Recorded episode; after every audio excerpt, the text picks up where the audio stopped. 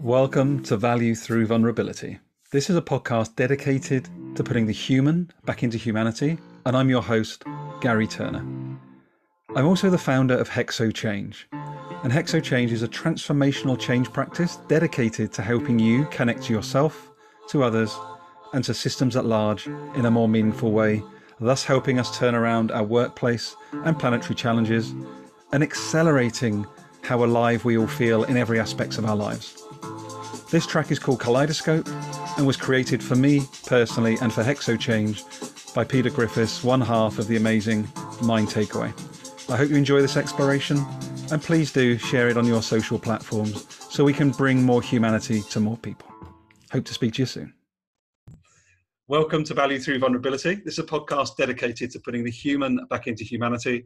And today I am very grateful to bring you John Featherby, who is the founder of Shoremount and also one of the founding B Corp members in the U K. And I'm really, really grateful to have you on the show today, John. Thanks for joining me.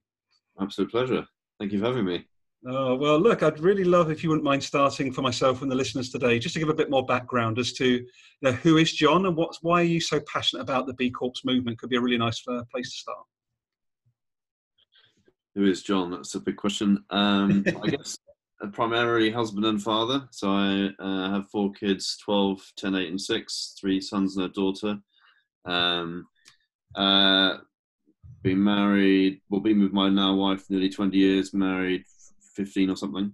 Um, uh, I live in Hearts, but spend as much time as I can in the countryside. That's where I get most of my peace and my thinking. And I just, yeah, feel connected when I'm in natural landscapes, I guess. Um, my professional background, uh, it's a bit of a family story, really. I started life in a home where my parents were very serious about the role of business in society. Mm-hmm. Um, my father was a corporate lawyer, but we spent a lot of time thinking and talking around what is the role of business, um, the, the, the version we have of enterprise and capitalism needs some rethinking. Um, and so I was sort of soaked in the sort of theology and philosophy of work from quite a young age. Um, They just got lucky, really, uh, you know, compared to a lot of people in terms of their introduction or awakening around some of these issues, that it was it was a kind of slow growth from, you know, as far back as I can remember, really. And by the time I started work in the city, um, I could, I wouldn't have, I certainly didn't predict the financial crash, for so to speak, but I certainly saw coming what we're all doing now. This discussion around, you know, the reawakening of people at work and what is what is business's role in society and what are the other different spheres of society up to and how they connect to one another. Um, sustainability being the thin end of what was, you know, a very big wedge. And yeah, so I've just spent, I've spent ten years exploring myself, um, having left the city. Well, what does all this mean? Where's it going? And how do I use, I guess, the gifts I've been given, not necessarily in terms of my personal skills, but just, you know, the the people I know, the the system I was born into, and uh, how do I use that for the greater good? It's it's so amazing. It's really unusual, actually, from from the sort of the first ninety or so conversations, John, I've had on this podcast. It's very rare, if ever, someone's had that clarity from a younger age to have that conversation, that bigger system conversation. Yeah. It's really fascinating. Oh yeah, I mean, I. Yeah, I mean, obviously I didn't create that. I mean, I guess I could have walked away from it, but um, I remember quite clearly, you know, two or three quite key moments when I was younger thinking, this is what I feel called to be involved with. And this is, you know, what I want to dedicate my life to being part of, and uh, not really knowing what does that mean? Where does that go? Still working that out. You know, it might look good on the C V, but, you know, it's always changing, and and the market's changing very quickly. And so, um, you know, is that in-house, out-of-house? You know, there's these questions all of us engage with at some point or other. Um, so, yeah, I had, I did have some clarity young, um, but it wasn't easy either, you know, growing up around that. And certainly even for most people involved in the space, even true now, for the most part, whilst you have that clarity, that doesn't mean that there's a group of people willing to listen. So, um, you know, for a long time, it's been hard work. It's been uphill. It's, it's carried a price. Um, you know, people who are really committed to this often, they find themselves in organizations that talk a good game, but, you know, it's all a lot of hot air. Um, so there's only really, there's been a marketplace, I guess, for classic sustainability consulting for a while. Um, but really in terms of systemic, deep, profound change and rethinking about, you know, who are we and what are we trying to achieve here through work? Um, that's still very much a work in progress. Um, whatever, you know, whatever people tell you. Um, so it's, uh, yeah, so there's clarity, but that doesn't mean it's also easy. I, th I think that's a really important point, actually. I love that. You know, we, there's a lot of talk about purpose at the moment, which I think is important. You know, we should have meaning, et cetera, at work. But I think, yeah, the sort of idea that once you have that clarity, that it becomes easy is a bit of a misnomer. I think that's a really interesting thing you're speaking to. Yeah. And when we talk about change, you know, change always begins with some kind of death. There's some kind of price is paid for change at the start. And uh, you, so taking that step, you know, might be somebody who has a moment of work and thinks, I've got to do something else. And it means leaving their job or um, giving up some part of the identity or the story they've been telling themselves about who they were. And it, you know, starts to become something new. There's a letting go. And, you know, certainly in the U K, and we're not very good at those dialogues. Um, well, you know, and so, yeah, it, it's not, it's not easy, and, and it, and it can be a personal challenge as much as an organizational one. Do you think, I think it's really interesting when you, when you sort of, you mentioned earlier that you felt at a young age that you were moved to work in the environments that you've worked in.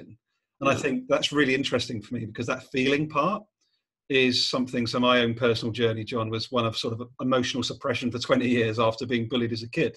Now, whilst I didn't have to do that, but back to your point about stories. So like, do we actually check in with ourselves enough to the stories that we are telling ourselves? Or do we just believe them like infinitum? So sort of consciousness versus unconscious almost in a way, isn't it?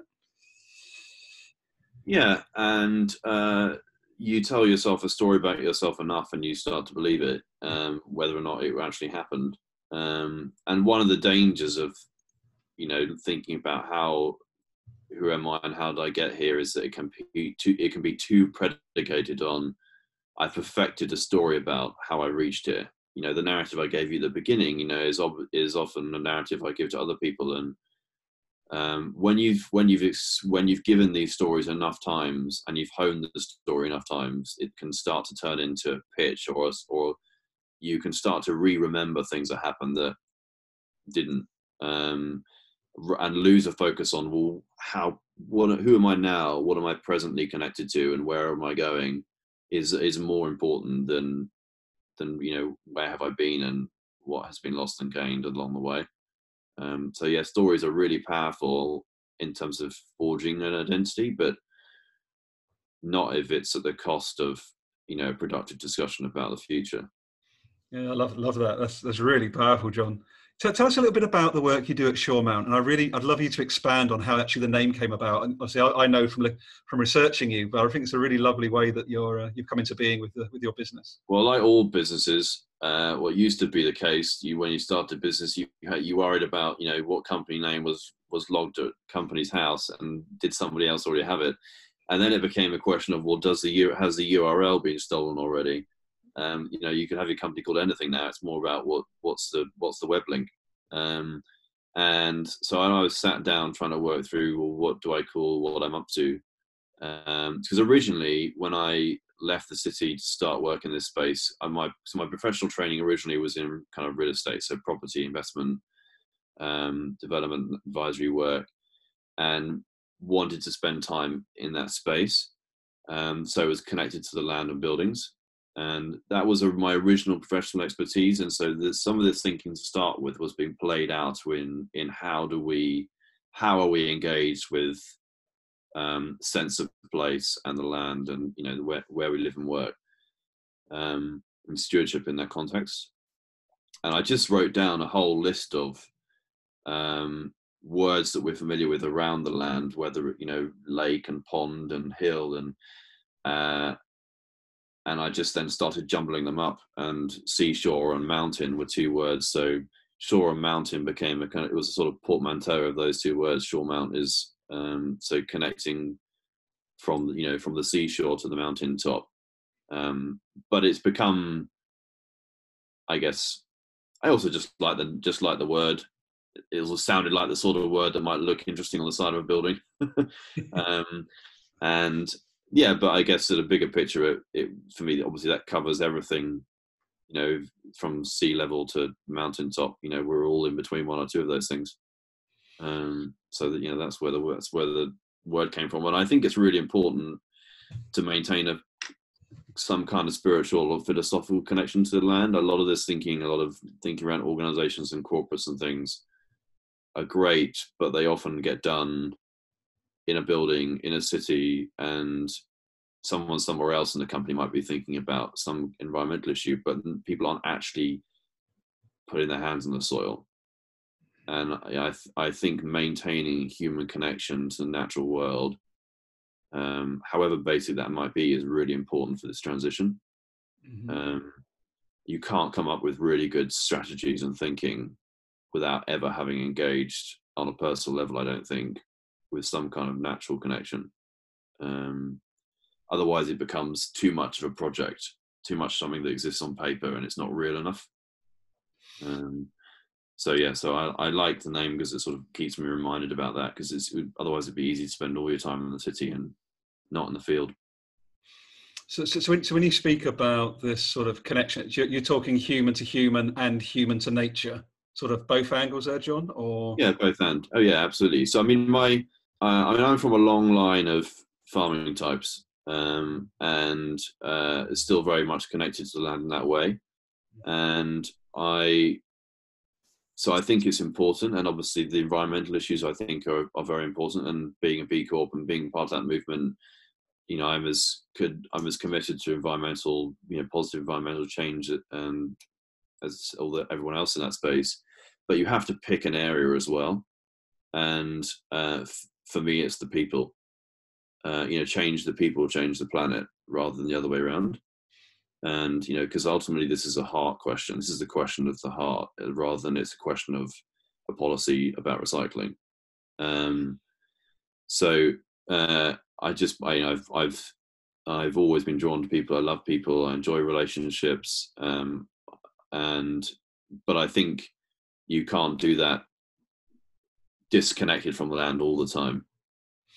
Um, you know, there's things like the nature deficit disorder, and and people spending too much time in supermarkets and in, you know, in concrete jungles. You know, that, that's um, ultimately that's, you lose part of your identity. And I think it's important for this dialogue to be about humans, to be connected to the environmental question. Um, and I don't just mean reading statistics about climate change.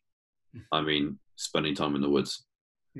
Um, and most of the people I know who are good at this have gone and spent time outside doing something, um, intentionally or otherwise. And I, I don't mean people who have to be going, you know, if people are finding it difficult to get access to green spaces, that they have to be doing it every day. But I just think it has to be part of the discussion and um, part of the movement, and, you know, what you spend time near and around and in, you value. It's, it's so true. I, I, that comment always makes me think of, you know, you become the average of the five people you spend the most time with. It's the same sort of thing. If you if you, you, you do become what you spend your time doing. Yeah. Fundamentally. Yeah. You and uh, yeah, what you think about, and what you read, and what you let in, and what you tell yourself about yourself. Yeah, all these things are true. So what what is it about you, you know, Shoremount being a B Corp, or the B Corp movement in and of itself? What what is it that inspires you about that personally? Uh, well, I mean, so back before the B Corp movement launched in the U K, obviously it was already present in the U S, and um, I knew some of the people involved, and it what it obviously wasn't what it is now. No one really knew what it was, and part of what I've, you know, and the people I'm involved with been doing for sort of ten years or so is just as often just been about showing up, being willing to be in the room, lend yourself to the conversation, um, contribute some thinking, make the right connections, you know, as much as it is doing kind of paid works per se. um, because, you know, it's only by being willing to give your time and your name and your energy something to things move forward. And uh, I, so I knew it was coming, and I knew that they were going to launch it. And I just thought, well, if it goes somewhere or not, you know, it's something to, it can't help having another name on the team sheet. Um, it's something to be part of. And the more people that we can kick it off with, perhaps the more energy it might have, and, you know, who knows where it'll go. So it was, it was really as simple as that. And obviously um, was already thinking and behaving in a B Corp type way. So it wasn't enormously difficult um, to, to become one. Um, and so it was as simple as that, and off we went. And then, you know, it's gone from strength to strength really since then. And particularly in the last, in my experience, in the last kind of twelve, eighteen months, it's really taken off. So you had to explain what it was to people eighteen months ago. And now um, that's, that's increasingly rare. That's exciting. That's a really exciting sort of reference point for me, John, because that's something I wanted to explore with you was, what is the appetite? So although it's, so the awareness is clearly up, the consciousness of organizations, they're aware of B Corps as a concept, as a thing. Yeah. What's, where would you say the willingness is? So the, sort of the awareness is one thing, but the willingness to act is another. Do you see that also increasing at a similar level to the awareness? Uh, willingness to act in what way? Uh, what I mean is, you can be aware of B Corps as a, as you know, as a way of being, as an organisation, but to actually step into becoming a B Corp, like, I guess there's a lag between the awareness and, and, and the becoming. And I was just wondering, what does that lag look like? Um, I, I mean, it depends on, um, you know, different people come to it for different reasons, and, uh, you know, all of them are valid. Um, you know, some people come to it because they feel morally obliged to be, you know, not to be a B Corp, but, but to be that way. And they think it's the best way of proving to everyone else that they are. Other people come because they think it will attract investment, and statistics around performance and employee engagement and all those sorts of things look good. Um, you know, it's, it's, it's a, there's a range of reasons why people come, and we, and we, and need them all. Um, and you all help one another. And yeah, I mean, I don't, it's difficult to know how, I don't know how often, how long it tends to take people from knowing about it to putting the trigger. But I mean, it's obvious, there's often, there is often a delay as people work out into, particularly if obviously the larger they are, the longer it takes, because they have to work out, you know, and certainly um, it's easier if a company is privately owned. Um, but it is, it is work. It does take time. It does require some commitment. Uh, it's not, you know, you, you, it's not necessarily easy to get through. Um, but that's part of the point. Um, but it's, but it's designed in such a way to be helpful rather than prohibitive. The idea is not just to kind of create an exclusive group of companies who can brand themselves as B Corp. The idea is to Uh, design a change movement that helps pull people along, is authentic and is challenging, and helps everyone to to sort of keep moving forward, whether they're, you know, me or the Patagonias of the world. Um, so it's, you know, it's open, and and what's one of being one of the main changes I would say has been the number of people who aren't B Corps but are using the B Impact Assessment or spending time around B Corps to learn and change and think. So they might never become a B Corp, but they want to be involved and connected and engage with it. That's it. It really, what comes up for me is that the sense of community around the movement seems to be very strong.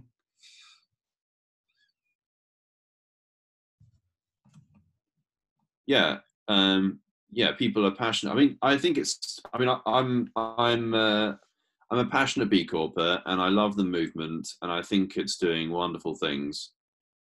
But it's not going to save the world by itself.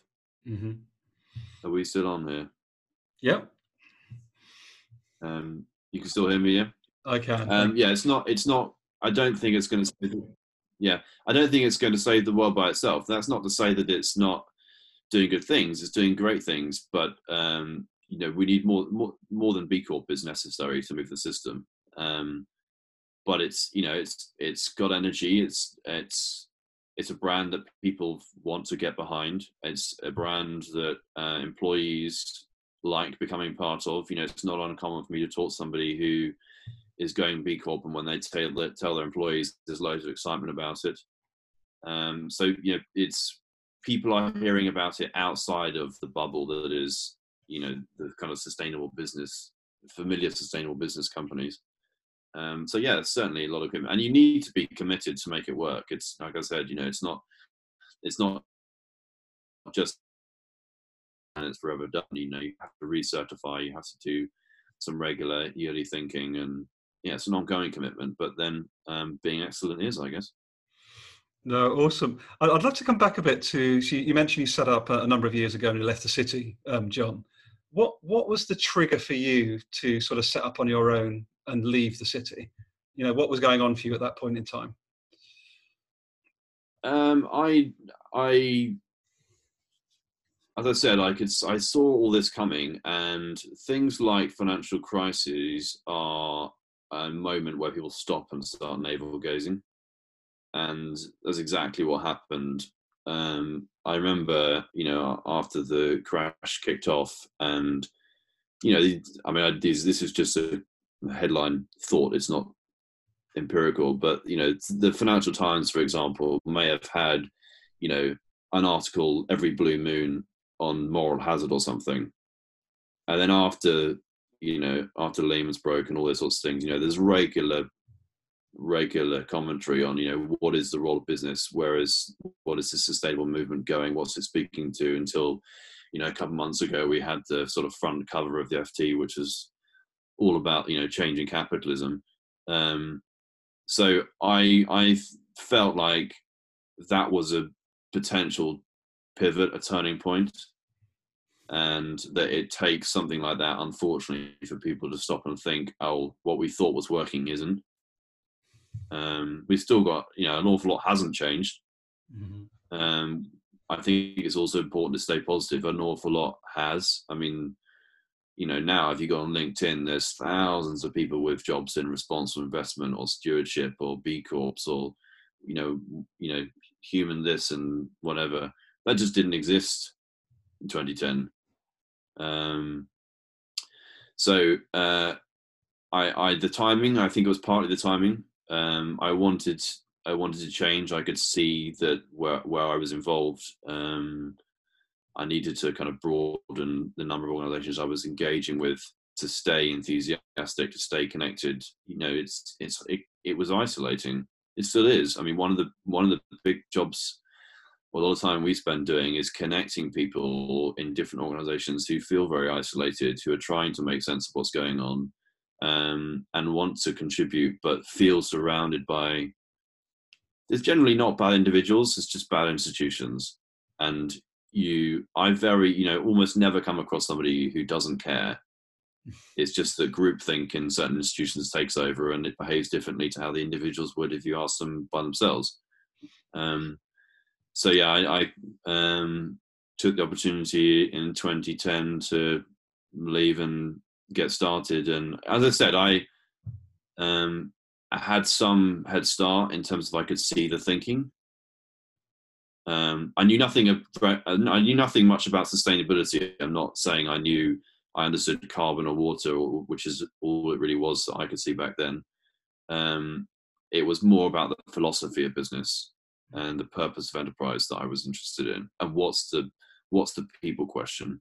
How do people really thrive? What does it mean to be a human being and go to work? Um, we talk about our purpose being to restore joy, meaning, and freedom to the workplace. And, you know, those are questions that I didn't, I didn't have that articulated in my head back then, but that, those are the questions I was trying to, trying to pursue. Um, so, yeah. Yeah, I, I really love that. And you spoke earlier as well about, you know, the importance, you know, heart, you know, and it, I feel like the journey that a lot of us are on is that actually the head's important. You know, intelligence is important, but as is those messages that we get from within our body as well. So it's actually how do we actually feel our heart and our head, rather than just living on top of our shoulders, which is what, certainly what I did for many years. Yeah, no, absolutely. Um, you know, and there's a difference as well between our, you know, our heart and our spirit and our soul and all, all these questions. I mean, this is this is where the, this is where the measurement discussion falls down and gets difficult, because if you think of the human body as you've just referred to the heart and the head, you know, it's easy to measure, um, you know, how many fingers you have, you know, what color are your eyes. You know, th this is how organizations are functioned. They, they measure and engage with the physical stuff that's easy to see, um, the skeleton, the muscular system of an organization.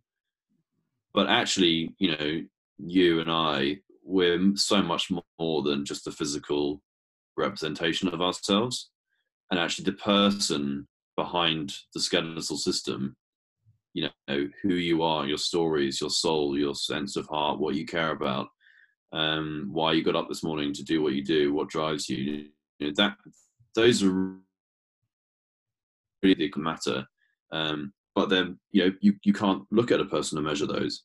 Um, and so you, and you can't just apply to those questions about a human being around their, you know, the questions of their soul, the methodologies and thinking that you apply to the skeletal system. Um, and so this, this is what organizations are going through. They've, they're, they've only ever focused on the structure and the body, um, in a physical sense. And now they're starting to grapple with the, the more ethereal bit, and you can't supply the same thinking and expect it to work. So the body, yeah, the body is a good metaphor. Um, and, you know, given it's a, an organization, just a collection of human beings as well. Uh, I really love that body metaphor. I may actually steal that, John. Thank you very much. Um, no, but, but it's a really, really beautiful metaphor. And it, it makes me think, um, I love on your, on your website, you've got these different approach models. And something I've been speaking about for about twelve months now is I get really, and it's only me, but I get frustrated at the sort of what's the problem to solve rather than what's the opportunity to realize, you know, can we be better? For example, my work organization is highly profitable, has been for many years. It has a strong business model, but just because it's making money doesn't mean it's healthy. And I think it's that, how do we make sure that we stay healthy even when we are successful? Yeah, yeah. This is the kind of shift from problems to possibilities. So, um, and, you know, as a consultant, this is, this is one of the big problems that, one of the big shifts that the consulting industry has to make. And the same thing with corporations when they look internally is all the thinking tends to be very problem focused, very inward. Um, it tends to have quite a negative connotation. What do we fix that's already broken? Um, but that's not a healthy way. I mean, it has its place. I'm not saying it needs to disappear. It will always, problem solving and fixing things is always, always has its place. The problem is it's totally dominated the way we think about change. And the reality of problem solving is it can only iterate the current reality. You can't, you can't launch yourself into a new reality by just fixing what's current. Uh, you have to create something new, and that's not a problem solving process. That's a process of thinking about new possibilities and who do we want to be and what stories do we want to be telling and where do we want to go? Um, and it's, yeah, it's not a, and it's, it's like approach to people, you know, the approach to people in organizations is all, always taken, you know, how do we fix someone all the time rather than work with who they are? Um, yeah, so opportunity seeking, and, and that then encourages an organization to look outwards, which is a more purpose-driven way of behaving. You know, how going after your purpose is an outward looking, servant-hearted way of going about the world. Uh, it's not inward looking, you know, how do we allocate resources to fixing problems internally, which are focused on questions of efficiency or something. Um, then they're, they're, you know, important, just like to use the body metaphor, diet, but that doesn't answer the question around, you know, corporate purpose. I also love one of your other, I'd love to touch on another approach of yours. You know, you, you've sort of brought me into the, sto the storm, sorry, the Shoremount model already. I love it. You speak about moving from expert to guide. Do you mind speaking about that a bit, John? Uh, yeah, similar thing. It's, uh, we, well, if you think it's ever since you were a child, all of us, um, we have basically been told that somebody else has the answer. Mm-hmm. So, your teacher has the answer, you know, you're answering questions somebody already has an answer to, they just want to check, you know, what they know. And then you go to university, it's the same thing. You start a job, your boss has the answer, you know, you're learning what somebody else knows. There's always been, we've always been told that we're in somehow insufficient, that um, if only we knew that other thing, if only we had done that other course, that we would know what we need to know to, to move forward. Um, and in an organization, in, you know, or from, in terms of how corporates move around and change and pursue, pursue questions that they need to deal with, they have approached it in a similar way. And this often becomes this, to use an example, you know, if, if companies historically, when they've been slower moving and more technical, for example, so when the economy was more based around an industrial model, there were actual things that had need technical fixes that required an expert to understand, you know, how does that machine work, for example, you know, what, how do we relay, relay a, um, a, uh, you know, this or that, um, circuit board. But now organizations are moving into a space where the, the questions are much more about people, they're much more about relationship, about accountability and how we work together and collaborate, and where does innovation come from, and what does being enterprising mean, and um, how fast can we respond? Um, those are less technical questions and more human, more human ones. And we, we already have a lot of the, what we need to deal with those. Um, so we've got, I mean, we've got a number of different ways that expert is moving to guide. First of all, expertise is a dying thing if you think that the economy is changing so fast. So if you were an expert in something ten years ago, does not mean you're an expert in it now. Um, and also, and, and that, that time horizon is getting shorter and shorter. It also makes the assumption that other people's contribution won't help you reach a positive or more productive answer. And often you find that people who know nothing about what's going on can, can provide real clarity and ask a really important question, or bring some personal experience to a particular issue that is hugely, hugely beneficial. Um, but certainly from a consulting space, which is obviously where I'm involved, is what is allowed consultants to sell, and certainly bosses within an organization, is this idea that if you don't have the expert in the room, you're in trouble. And actually what's needed is organizations to instead look more to their people, more to the resources they already have, and think, we can actually answer these questions. We have the answers we need already internally. We don't need somebody to come and tell us what to do necessarily. What we probably need is someone to hold us accountable, help us ask better questions, create spaces that better spaces people can talk in, um, help connect us to what's going on elsewhere. Um, but that's not a that's not a provision of answers. That's sort of provision of dialogue. Um, and that's where I, that's how I see this. You know, this this changing is this move away from needing experts all the time to needing people that who feel more like a guide.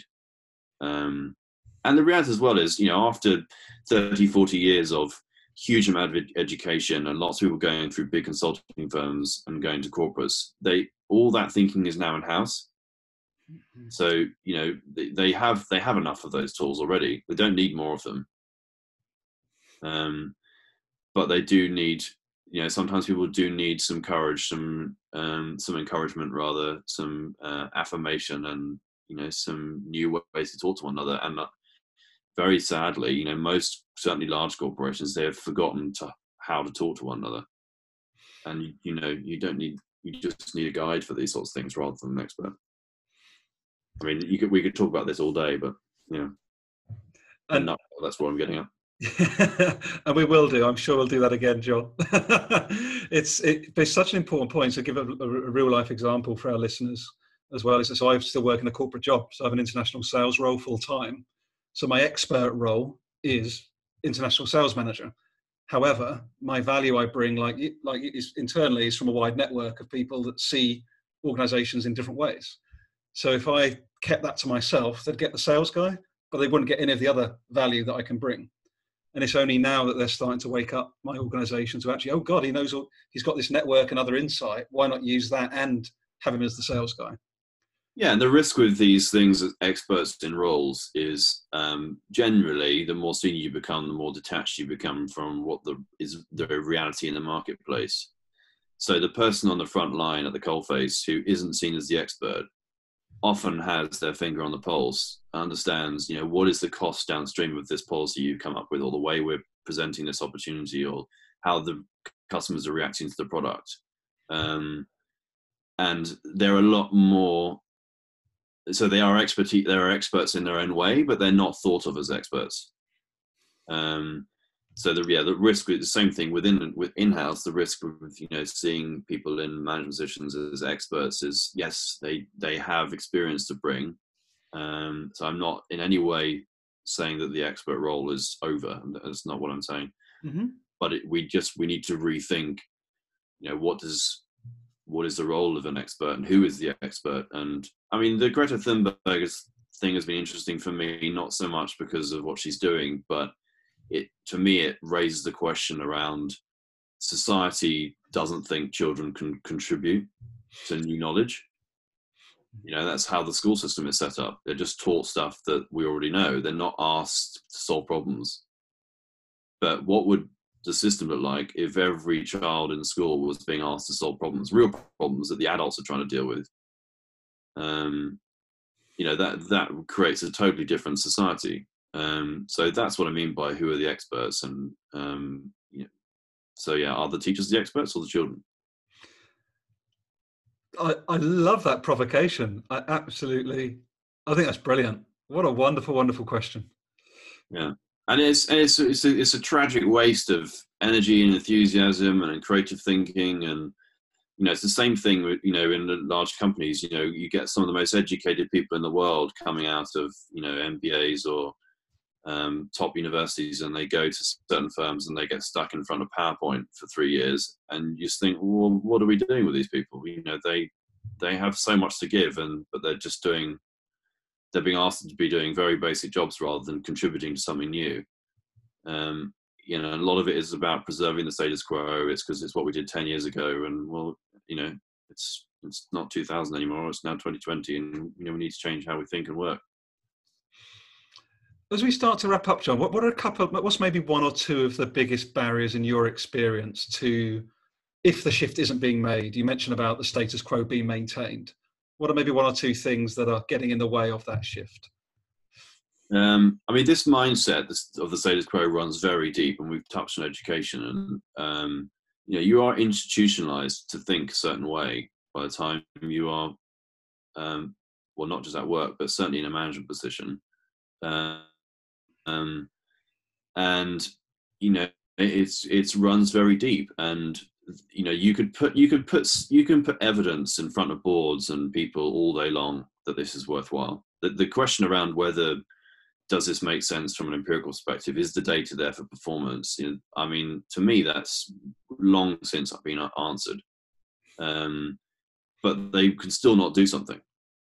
Um, it becomes a question of, you know, do you, are you willing to think that operating differently, behaving differently, allowing your people, setting them free more, rethinking how you, you know, structure the organization and pursue accountability, and what does governance mean? Um, it's a mindset thing and an emotional thing more than it is a rational one. So the, the barriers are almost always personal in some way, and more than fifty, the one of the reasons this work is difficult is more than fifty percent of this work is personal and individual. It's, it's somebody working on themselves.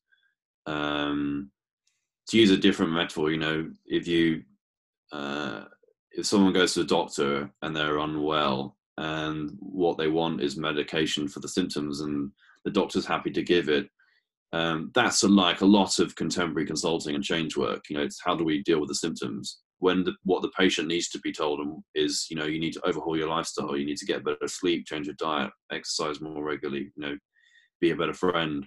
Um, but that's harder, and it, it takes longer, and it can be difficult, and it requires commitment, and you might need someone to walk alongside you. And um, that's not to say the medication doesn't have a role as well, but two and both are necessary. And that's, so the barriers all exist around these sorts of questions.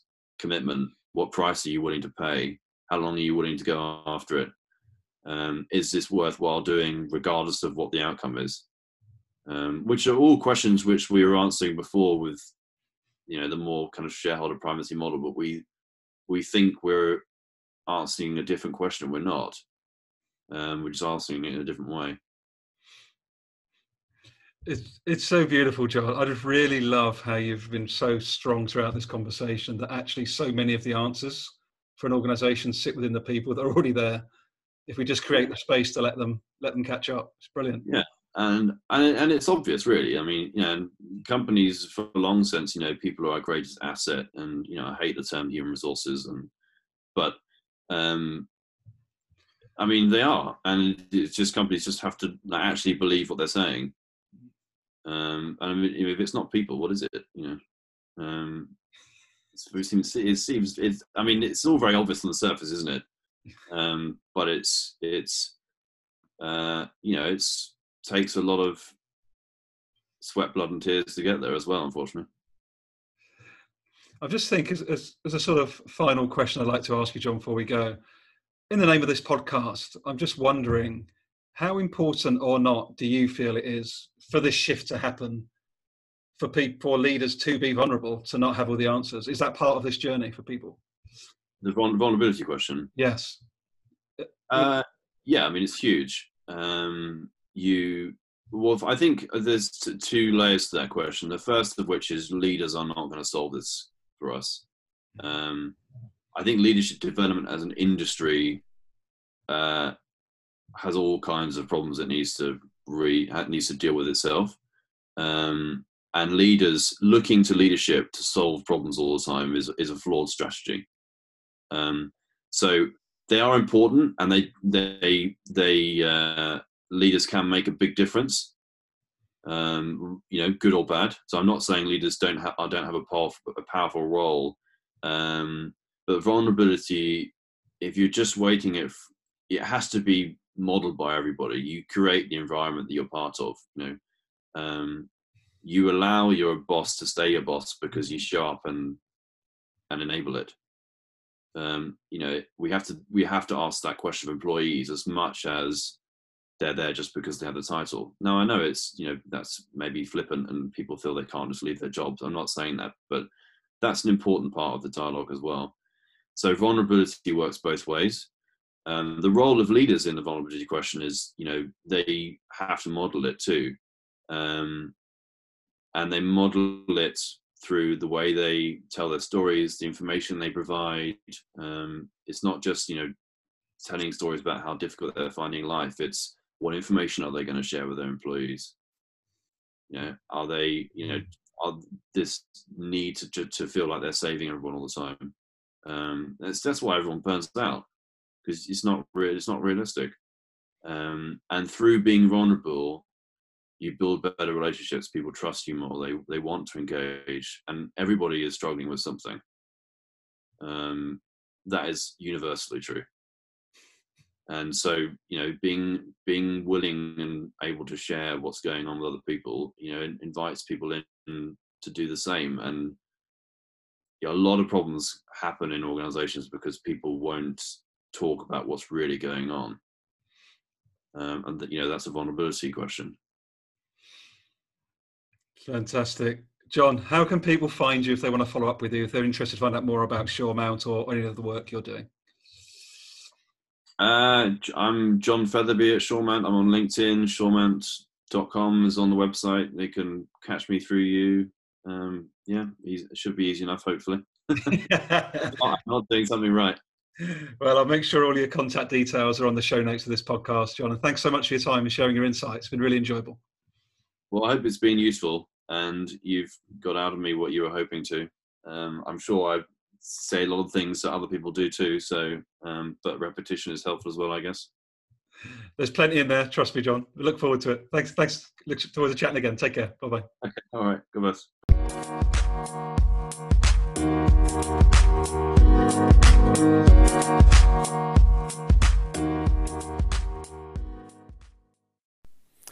Hello there, just Gary Turner wrapping up this wonderful conversation with John Featherby. I really hope you took away um, from this discussion as much as I did.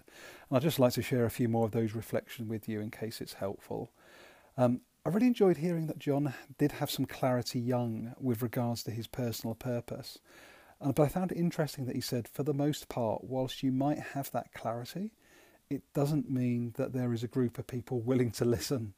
And I think that's a that's a really, really interesting point. And it's, it reminds me of some of my difficulties um, being impulsive with senior leaders around the people and culture agenda. You know, I definitely had a a gift and ability to see further ahead um, systemically of what's going on. But the way I communicated that wasn't always the best way, which means, means people didn't always listen to me. Um, I enjoyed John talking about the fact that when we talk about change, it always starts with some sort of kind of death. Some kind of price is paid for change at the start. And I, I you know, this podcast was recorded oh, just around Christmas time, twenty nineteen, well before the, the current COVID nineteen um, challenges that we're all working through right now. And I just think, what a what an incredible metaphor for where we are right now. Um, I've spoken for some time around the consciousness shift that is underway around us, you know, inverted commas, waking up to more connected, interdependent ways and, be- and ways of being versus just doing. And I just think this statement, this quote, has so, so much relevance right now. I really also enjoyed hearing John talk about the fact that he says, change the people, change the planet, rather than the other way around. Ultimately, this is a heart question. I so appreciated John sharing this, as you know, I've had some wranglings in my own mind in, in recent months. You know, I do a lot of great work with uh, my good friend and, and others, Mike Vacanti, around the Humans First movement. And sometimes that phrase can can be misinterpreted when we talk about humans first, as in that humans matter more than animals, society, you know, the climate, et cetera. And that's not the point, and I've not been able to articulate it as well as John did. Which the point is, unless we as humans are awake, unless we are conscious of the choices we're making, of the rampant, you know, hyper-individualization and materialism that's causing so much of the damage right now, until we actually acknowledge and own that part of our journey, you know, unless we can change ourselves, it's difficult to change the bigger system around us, because ultimately we're the ones that are causing the damage. So I wonder if how that sits with you. Do you challenge that? Do you agree with that?